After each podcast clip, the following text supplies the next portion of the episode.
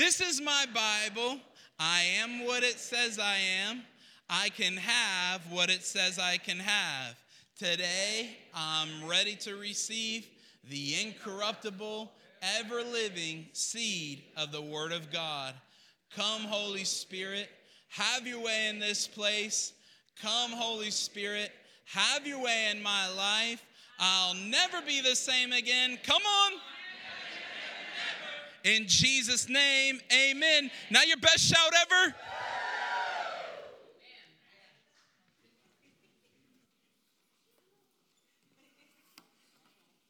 Good morning.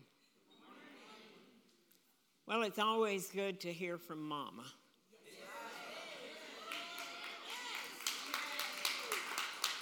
Everybody needs to hear from Mama, so Mama June's going to speak to you this morning.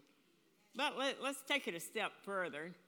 Let's believe it's not Mama June, but that God's going to use Mama June to talk to you. Can you believe that? Something supernatural will happen here. The Holy Spirit will just take over, and this pulpit will become the voice of God. So, Lord, we expect that this morning. Holy Spirit, we expect that this morning, that this supernatural thing will happen, that my breath will be your breath, my words will be your words, my thoughts will be your thoughts.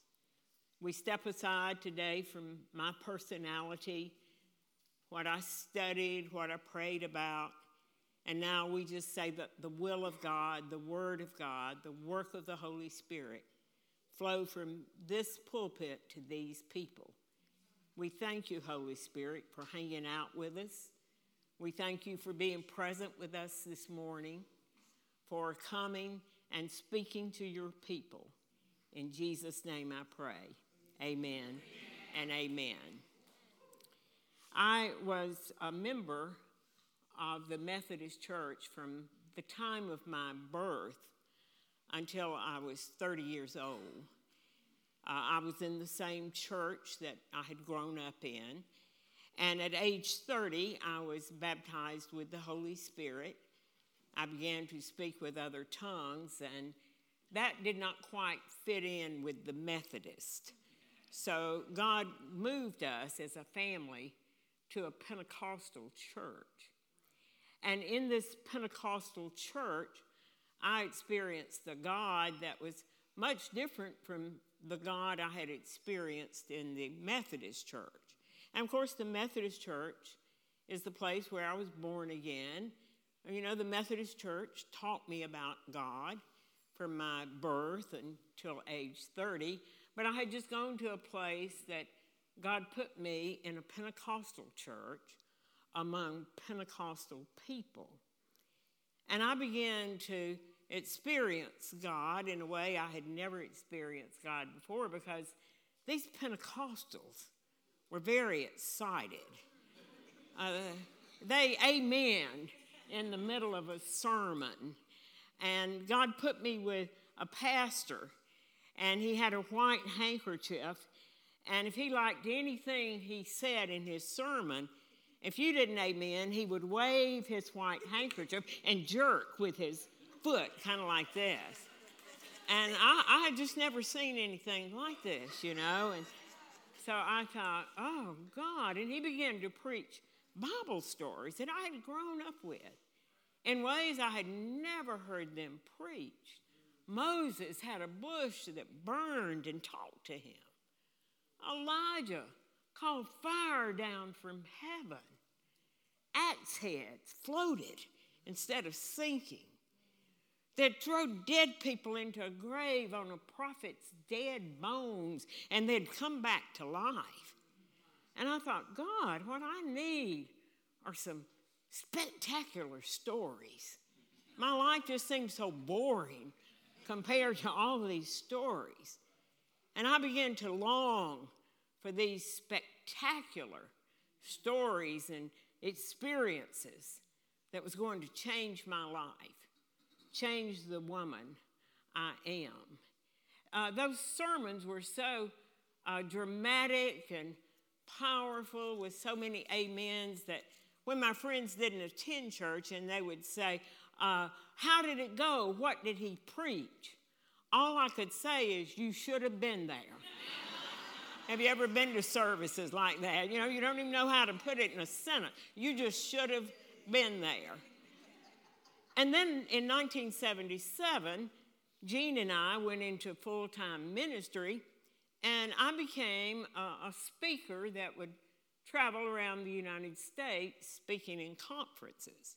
Now, I'd never done this before, so, you know, I was young, uh, in my 30s, and a little bit intimidated that all of a sudden I found myself on platforms in front of large crowds of people.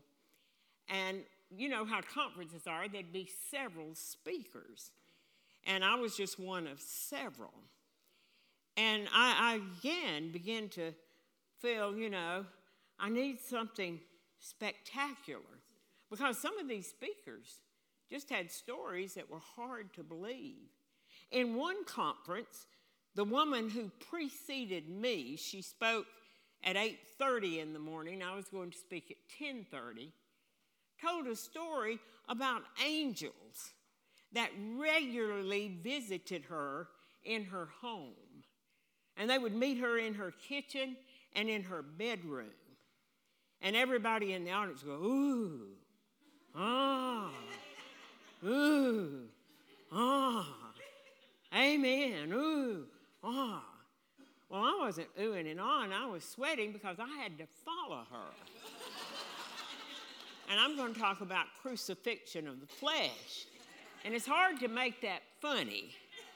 It's hard to make people ooh and ah about crucifying your old, dirty, nasty flesh. And so I, I thought, that's God, I, I, that's what I need some angelic visitations. I, I thought, why don't angels visit me in my kitchen and my bedroom?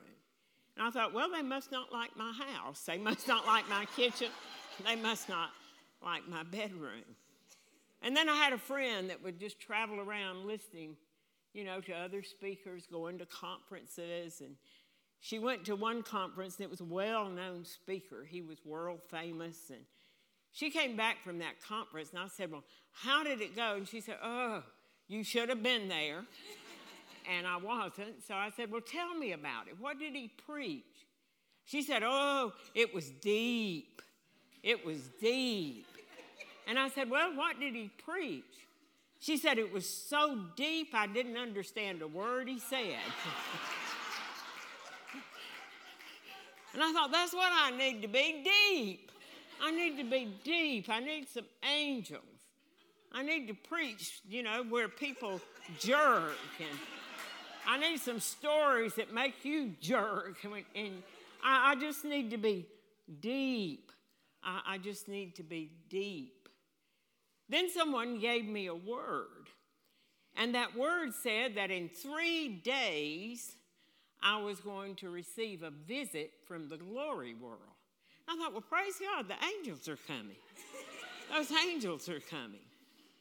Now, that was 1970s, and I have yet had that visit from the glory world. I decided a day to God's a thousand years. So I've got 2,000 more years before I'm going to have a visit from the glory world. And, and these are all true stories, and I tell you this because here I am this morning. Uh, next week, I'll be 83 years old. I've been a Christian. Thank you. I've been a Christian for 68 of the 83 years and I have been baptized with the Holy Spirit for 53 years. Now, I do have some good stories. I do have some supernatural things that happen. I've never had the angels visit, but I have been involved in very supernatural, miraculous things that God has done. But if, if I have to limit God's power, to those jaw dropping, spectacular times that make goosebumps run up and down our bodies, then uh, I haven't come very far. Uh, there is the power of God that is unseen, that is unfelt, that works without an amen and a jerk and a shout and a sweat. There is a power of God. And at my age, we elderly people are very prone to reflect over our lives as to what brings us to our latter years. And as I think back over my life, the greatest power of God that has been in my life, that has brought me to this day, to this time, to this pulpit, is the power of the local church. Now, one thing that most people don't hear from me often is my relationship with the local church. I was uh, presented to God at age six months by my parents in the East Gadsden Methodist Church. Uh, I actually have a certificate that said I was made a lifetime member then. So I guess I'm a lifetime member. My mother saved it and I, I have it in my possession. I stayed in that church as a kid, a youth, a, a young married woman. And then we joined the Pentecostal church and we stayed there for 11 years until that church sent us out into ministry, and that was 1980. And uh, in, from 1980 to this day, I have been in churches pastored by first my husband and now my son. I've actually been a member of Believers Church for 31 years. Nobody here is longer than that because I was here when it started. So I get the gold star for long time membership. And the reason I give you that little history is so you understand I've had a relationship with God and His church. And we don't hear a lot of people talk about how powerful the local church is. But I, I speak from my own experience that there is a power that occurs here every time we gather that is often unseen, it is often unfelt. Uh, sometimes it may seem routine, but nevertheless, the power of God is in this room this morning. And I want us to read from Ephesians chapter 4. I'm going to read from the New Living Bible. We'll start with verse 11 and I'll end with verse 15. Very familiar scripture, but let's open our hearts to the power that is contained here. Now, these are the gifts. I want you to notice that these gifts are going to be people. These are the gifts that Christ gave to the church the apostles, the prophets, the evangelists, and the pastors and the teachers. Their responsibility is to equip God's people to do His work and build up the church, the body of Christ. This will continue until we all come to unity in our faith and to the knowledge of God's Son, that we may mature, grow up, measuring up to the full and complete standard of Christ. Then we will no longer be immature like children. We won't be tossed and blown about with every wind of new teaching. We will not be influenced when people try to trick us with lies so clever they sound like truth. Instead, we will speak the truth in love, growing up in every way more and more like Christ, who is the head of the church. Now, what we have just read contains powerful, powerful work of God, far beyond an angel visiting you in the kitchen this morning. Something very deep is happening here. And we, as God's people, must understand that God gifts us with human beings who are called, anointed, and given giftings of God to equip us. We call it the fivefold ministry. Uh, if you look at a hand, uh, the apostle is like the thumb, the, the one who founds, the one it rests upon. The prophet's like the finger that points at us and tells us what's wrong. The evangelist is the long finger of the hand reaching out. But the whole work rests upon the last two the pastors and the teachers, which is where it becomes very local, very personal. And the Bible says that God has given us this because after we have been born again, we need to be equipped. And that word equipped in the Greek text, as it was written by the Apostle Paul, uh, is a surgical word.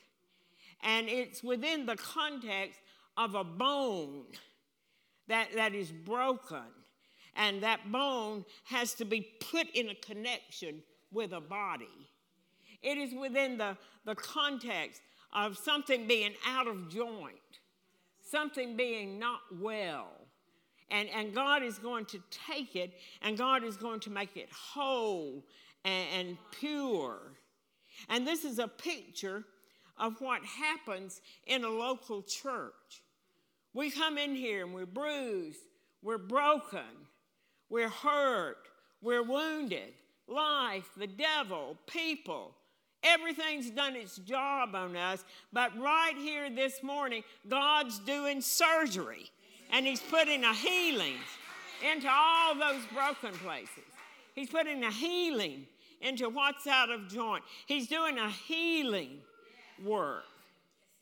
Uh, it's said in Hebrews chapter 10, verse 25. Now, very, again, very powerful scripture. Let us not neglect our meeting together.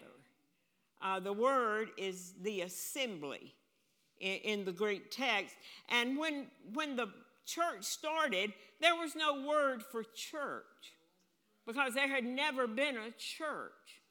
When, when all this happened in Acts chapter 2, there had never been a church. There was no word in the vocabulary of, of God's people to say church so the writers of the New Testament took this word ecclesia, we get ecclesiastical from it, and it means the assembly. Uh, if you would think of the government in Atlanta, Georgia, when the senators and the representatives meet, it's the assembly. When they meet in Washington, D.C., it's the assembly. It's a political word that the writers of the New Testament took it and made it very spiritual. And it means when we are in a room together like this. And the Bible says, let's don't neglect that as some people do, but let us encourage one another, especially now that the day of his return is drawing near. Now, I don't know about you, but when Russia invaded Ukraine, Russia is in the prophetic words of the Bible I didn't look to Europe, I started looking up. You know, looking up. I don't know when Christ is coming, but it's closer than it was yesterday. So as that day approaches, God says you're going to need to come together.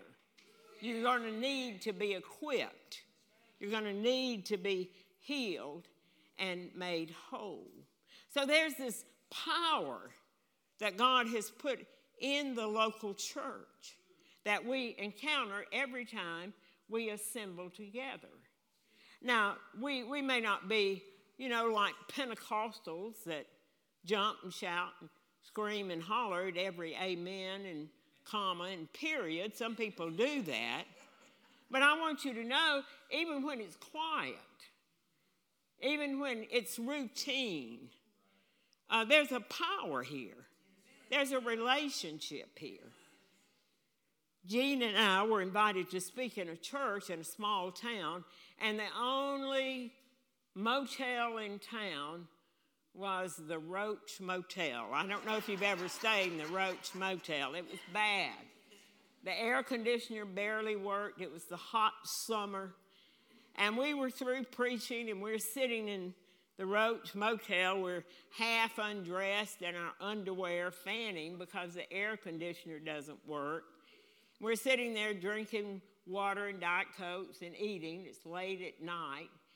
And I look up, and there's a hole in the wall of, of the Roach motel room we're in. And I said to Gene, I said, There's a hole up there. I said, I wonder, do they have cameras in that hole recording what's going on in this room? And Gene looked up there and he said, Well, if they do, they'll plug up the hole because there's nothing going on in here. It was too hot for anything to be going on. Things are going to go on. You don't go to the Roach Motel to have it going on. but how many know there was something going on? We have a strong, good relationship. And there's something going on, even though we don't feel goosebumps and we don't fall in the floor every time we walk into the kitchen with each other. There's something going on here. A relationship. I want you to know this morning there's something going on in the house of God. Even when we don't feel it. Even when, you know, we, we say, well, it, it was just ordinary. No, it was not ordinary. God was equipping. So I'm going to share with you uh, seven things that happened to me in the local church, of the power of the local church in my life. The first thing the local church has done for me is it has equipped me. And by equipping, I mean it helped me to identify myself uh, growing up, I, I had no vision that at age 83 I would be doing this. Uh, when I began to do this back in the early 70s, women didn't even preach. I grew up in a church, the Methodist church, never saw a woman in the pulpit, saw very few women in the pulpit of the Pentecostal church.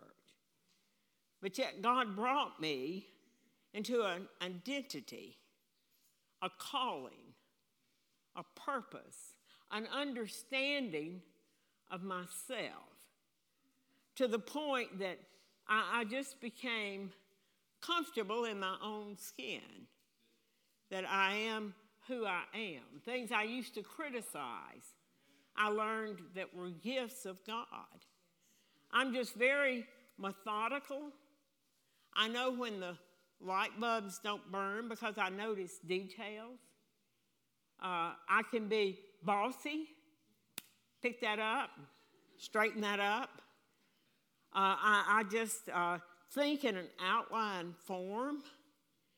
And I have this mouth that can be heard six blocks away, which is what you need if you're going to be a teacher. You got to think straight, you got to think in an outline.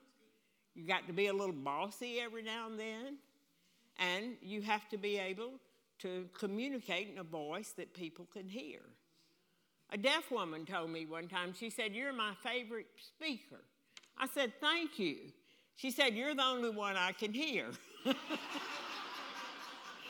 she said, You talk so loud, I can hear you. So thank God he's given me a voice deaf people can hear. Gene can hear it when he's way in another room.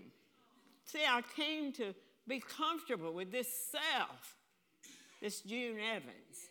I came to see God had a purpose for June Evans.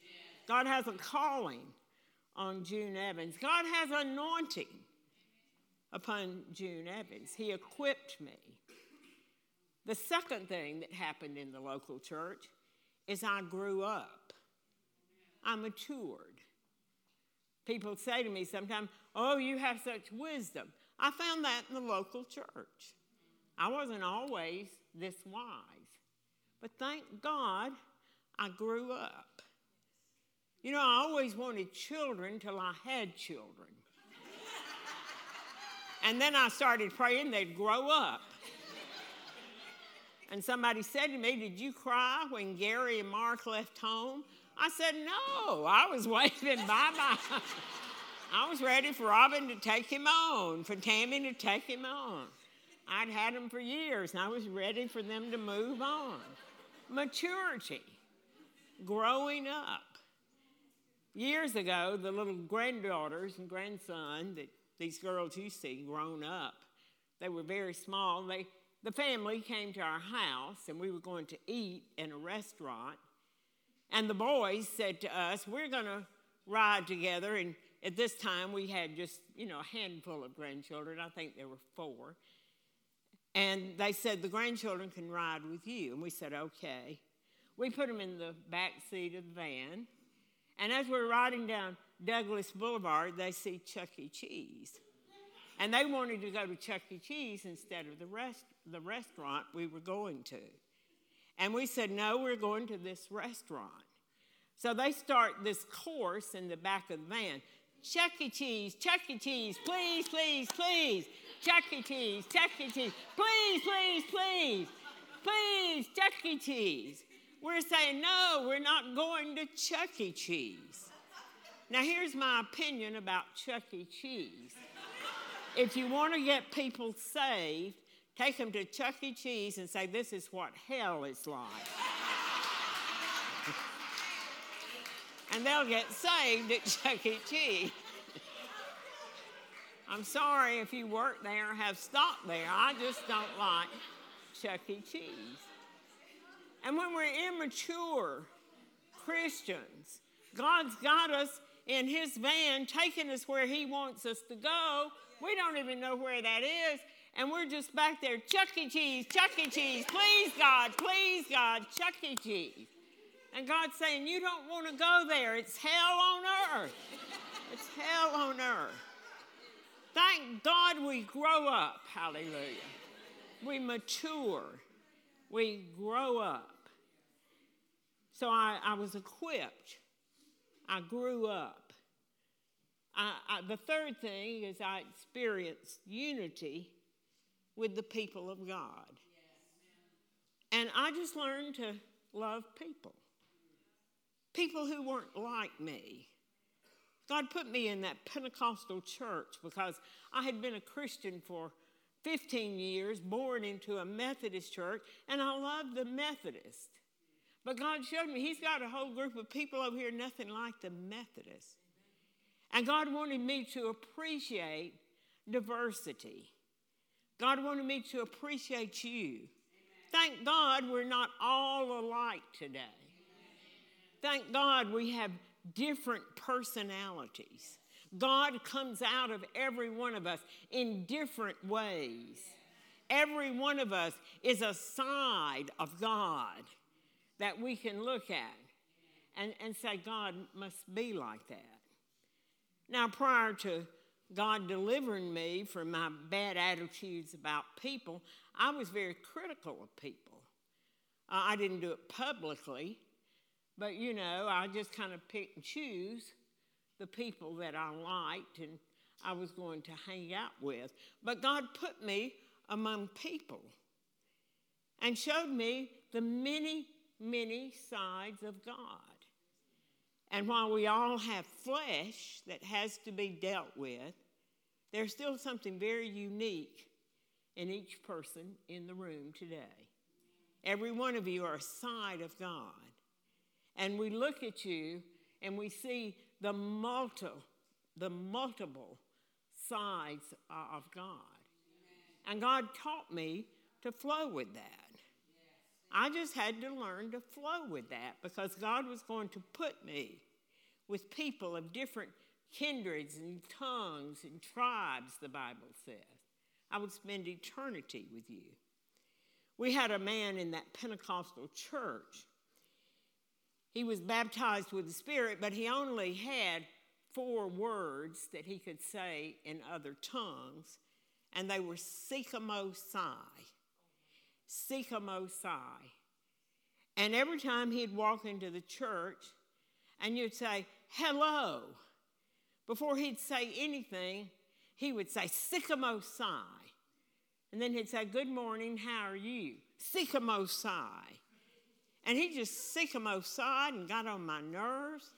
I thought, God, somebody needs to tell him to shut up. Sigh. You don't have to sikamo sigh every time you start a sentence and end a sentence. We didn't even know his name. We called him Sikamo sigh. and he died. And they announced, Sai died. and I said to Gene, when he appeared in heaven, I know Jesus said, Here comes Sikamo Sai. but you know what? I learned to love him. I did. I learned to love him. And I just overlooked Sai. And thank God he's Sai. It's a good story. I've got a good story this morning. And I still remember Sai. I forgot a lot of those people, but old Sikamo Sai, you know, just sticks out. Now, don't start Sai me today. Okay, don't come up afterward. And Sai, he's in heaven, and we'll let him be there. But there is this flowing that God wants to happen here. It's called unity, learning to live together, to accept each other. And I learned that in the local church. In the local church, I was equipped, I grew up, I learned to live in unity with people, and God taught me balance. Balance means that I'm protected from wrong doctrine, I'm protected from deception. Because a lot of people in Christianity can get off in ditches uh, when the woman was speaking about angels years ago, that was a ditch. Everybody in the Christian world at that time, it was in the 70s, this thing was birthed about angels visiting human beings. And I just saw a lot of people go off in ditches. She was in a ditch, thinking that Christianity was, was totally about angels appearing in your kitchen and your bedroom. And I found that, that in the church, I learned balance. I, I learned right from wrong. Uh, pastors, leaders kept me from going off in the ditch. Gene and I attended a conference in the 70s, and they taught us to, you know, that there were demons, people had demons, and you needed to cast demons out. And certainly it was true and we saw them do it. But we were real young. We had just been baptized with the Spirit. We were in this little Pentecostal church. And we come back from that conference and we just gonna cast demons. We go to our Sunday school class and tell them, We know what's wrong with you. You have demons. and we're gonna cast them out. There was demons in peanut butter. Demons were in light bulbs. You know, demons were just everywhere. Mark was about five years old and he came wheezing through the kitchen one day. He couldn't breathe well, he was coughing. And Gene said to him, Mark, we know what's wrong with you. You have a demon, and we're going to cast it out. And you know how Mark is. He said, okay. So we laid him on the floor, and we did what they taught us to do. You had to get the demon to name itself. So Mark's laying there like this, and we're standing over him like this, commanding the devil to name himself. And you know, Mark's just laying there with his eyes rolling. We're shouting, What's your name? What's your name? And finally, Gene said, I've had enough. And he did his foot like this. I command you, what's your name? I'm tired of fooling with you. And Mark sat up and said, Mark! Mark! Mark! So that's why he's so good today. We cast that thing out of him when he was five years old. Just crazy. How many know we're going to go crazy unless God gives us some balance? We just go crazy with the things of God. And, and, you know, our pastor came to us. Thank God for a pastor that will confront you when you're wrong. And he said, You're just stupid. This is stupid. he said, You can't act like this in the church. And we obeyed. Thank God we did. Thank God a pastor came and kept us balanced. Balance. Equipping, maturity, unity with God's people balance, and faith. The Bible says faith comes by hearing people preach. So, right now, this powerful thing is happening to you. You're listening to me preach, and faith is coming. People just search for faith. How do you get faith? I've had people say to me, How did you come to such faith? I went to church, I listened to sermons, and faith came. This Pentecostal pastor had three messages that he put in different forms.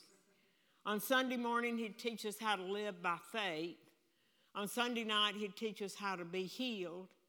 On Wednesday night, he would teach us about the power of giving. On the next Sunday morning, he'd preach us about healing. On Sunday night, he'd teach us about giving. On Wednesday night, he'd teach us about healing. The next Sunday morning, he'd teach us about healing on Sunday morning, giving on Sunday night, healing on Wednesday night. And I'd say to Gene, doesn't he have any more sermons? But guess what I'm strong in today? Faith, healing, giving. Guess what you need to live a good life? Faith, healing, giving.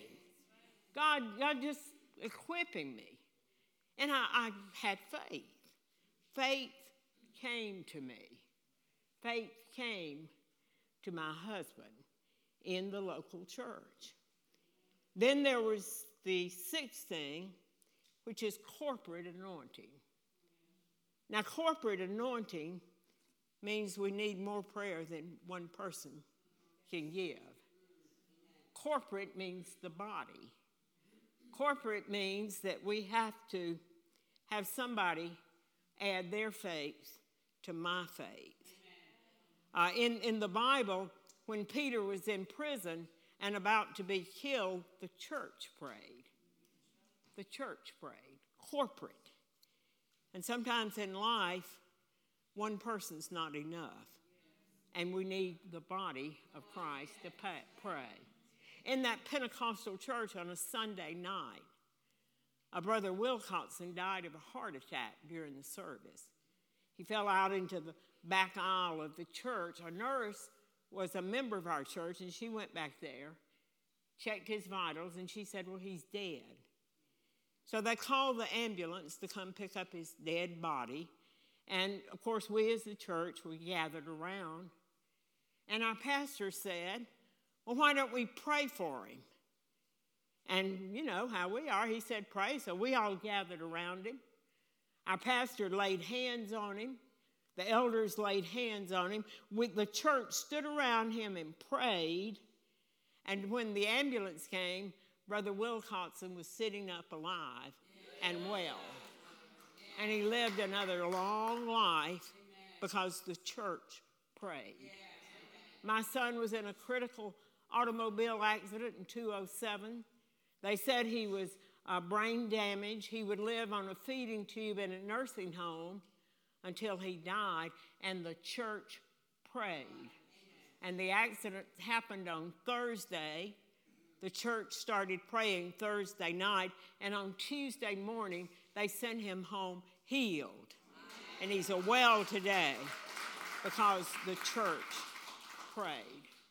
Dear people, we're coming to a time where we're going to need corporate power, corporate anointing, somebody to stand with us and hold our arms up in prayer and in faith. And the seventh thing is understanding. I'm going to read this from the Psalms. King David was really upset because he said, Wicked people seem to prosper, wicked people seem to do well. Wicked people seem to get along better sometimes than God's people do. And he said, So I tried to understand why the wicked prosper. But what a difficult task it is. And then I went into your sanctuary, O oh God, and I finally understood. And I, I, I say this from my 68 years as a Christian that final understanding does happen in the house of God. There are things that I understand today I didn't understand. There are things that used to bother me way back here that don't bother me anymore because of understanding that has come to me. So these are the things that the local church gives to us. Sometimes you come every Sunday, uh, you come maybe again on Wednesday night, and maybe not much seems to be going on, but in the midst of this, God equips, God grows you up, God teaches you to live with people who are not like you, God gives you balance, God gives you faith. There's corporate anointing to add to you when you need it, and then there's understanding. And, dear people, that's a lot more powerful than an angel in your kitchen, than, than a goosebump in a service. It's very, very powerful what goes on. Ephesians chapter 5, verse 25 through 27. It says, Christ loved the church. Now, I want us to let that sink in. Christ loves the church. So here we are. Christ loves the church. He gave up his life for her. He didn't just die so that he could have a bunch of saved people. Christ died so that he could take the saved people and make them a church. He gave himself, his life, to make her holy and clean, washed by the cleansing of God's word. That's what I'm doing this morning, giving you a bath with God's word. He did this to present her to himself as a glorious church without a spot or wrinkle or any other blemish. Instead, she will be holy and without fault. Now, this tells us something very important about the church. We're not perfect, we're a bunch of imperfect people. There's not a perfect one in the room. I've been a Christian 68 years. I'm not perfect. I'm being perfected. And one day I will live in perfection, but I'm, I'm being equipped. That's why I'm in church on Sunday mornings. Listen, I don't listen to Mark preach, I listen to a pastor preach. He's no longer my son when he stands here, he's authority over my life because God is washing me, God is equipping us. Now, if Christ is willing to hang out with imperfect people, shouldn't we be willing to hang out with imperfect people.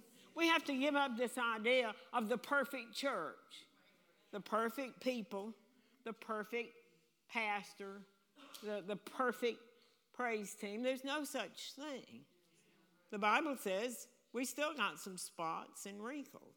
What we don't want to do is let the spots and wrinkles defeat us. Now, Gene and I are in our 80s, and there's just a lot of spots and wrinkles on us.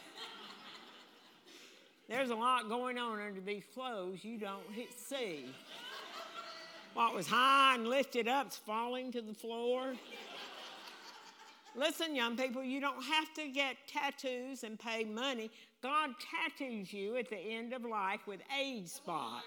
They just look at look at Gene's head. Mine are covered with makeup. Look at his bald head, just covered with tattoos that God has given him, age spots. Now, you don't dislike us because we're spotted and wrinkled. Brother Canoe always tells me I'm looking good. That's what he always says, Mama, you're looking good. And I agree with him. Mama's looking good. But Mama's got some spots. Mama's got some wrinkles. See, Mama's got things going on. And we have to be aware that the church is imperfect, but we have to hang with it. Now, we're going to take communion today, and in this communion, I want us to honor the local church. I want us to stay centered upon the fact that Christ gave himself so that we could be this, so that we could do this this morning.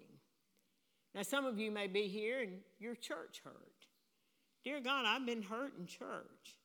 I could stop right here and just tell you stories of people who've insulted me, hurt me, said mean, ugly things to me. And I just had to get over it. A lot of them never apologized. But the good news is I'm not hurt today. I've been healed. Amen. I've been healed. Because there is a healing from church hurt. You don't have to live in it. Uh, maybe some of you have bad attitudes about the church. You've had bad experiences. Well, you've got to remember that Christ loves the church. And how can we hate what Christ loves? He gave himself so that we could be a church. Now, most of all, we have to look beyond where we are to our destination. Ephesians 5 says there's coming a day in the eternal future that Christ is going to present the church to himself as a glorious church. That's our destination.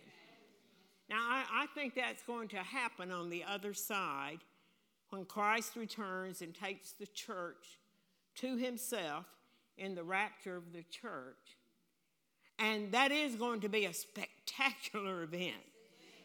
If you want to be part of something that's jaw dropping, you don't want to miss that. Angels are going to be there watching us.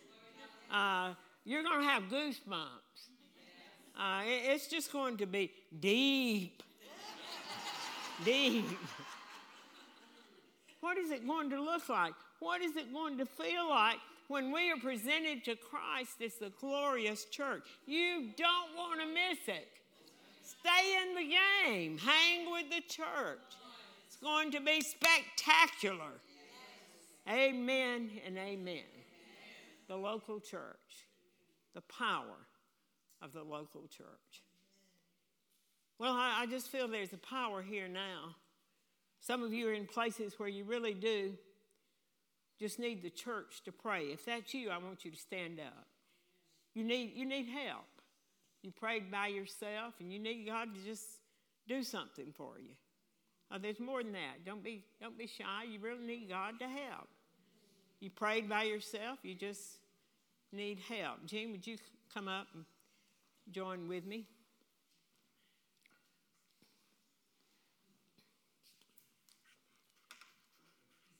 Yerobokoshonda.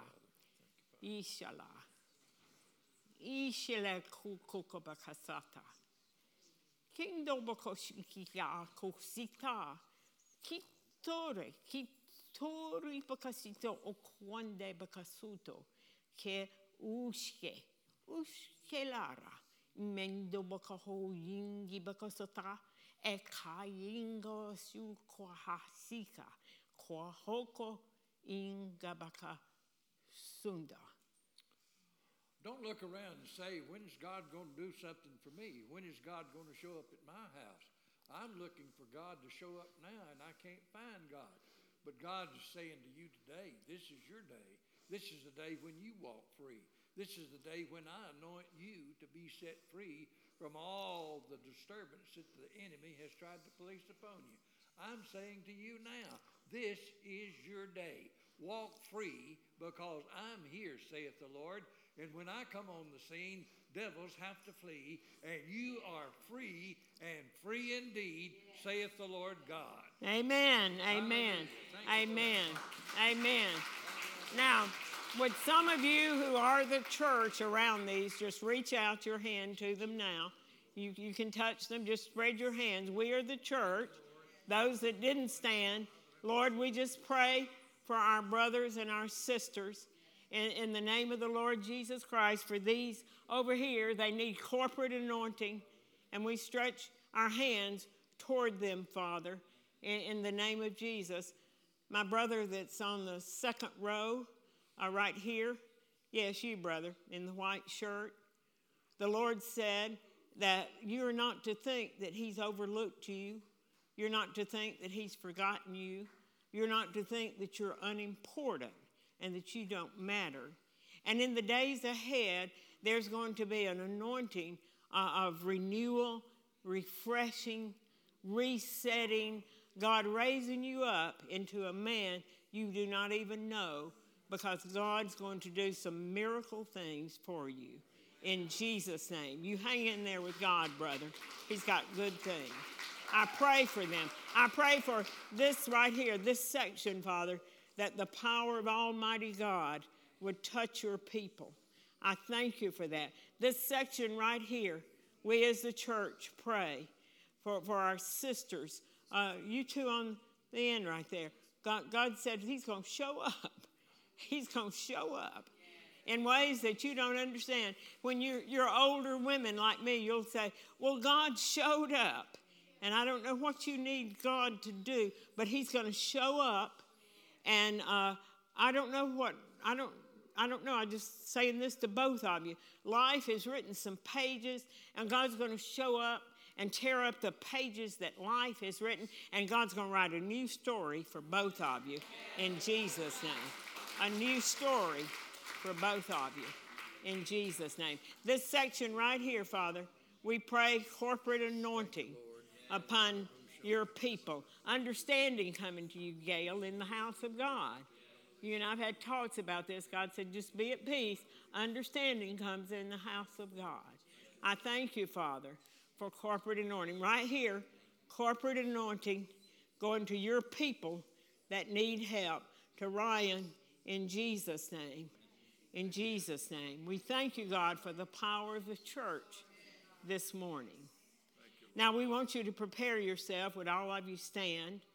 We're going to have the elders, the prayer people come, and you may need someone to lay hands on you. You may need somebody to pray for you. That's why we have elders and people who are here at the altars. We're here to pray for you. As you take communion this morning, we ask to remember to bring your giving. There are ways that you can give. It's found on your card in your seat. There's a gift box.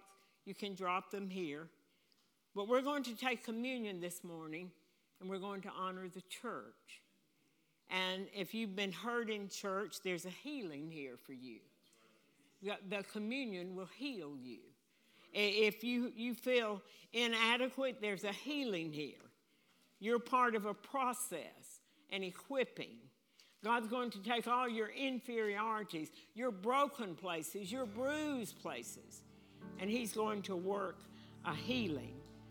I ask God to give all of us a supernatural love for his church.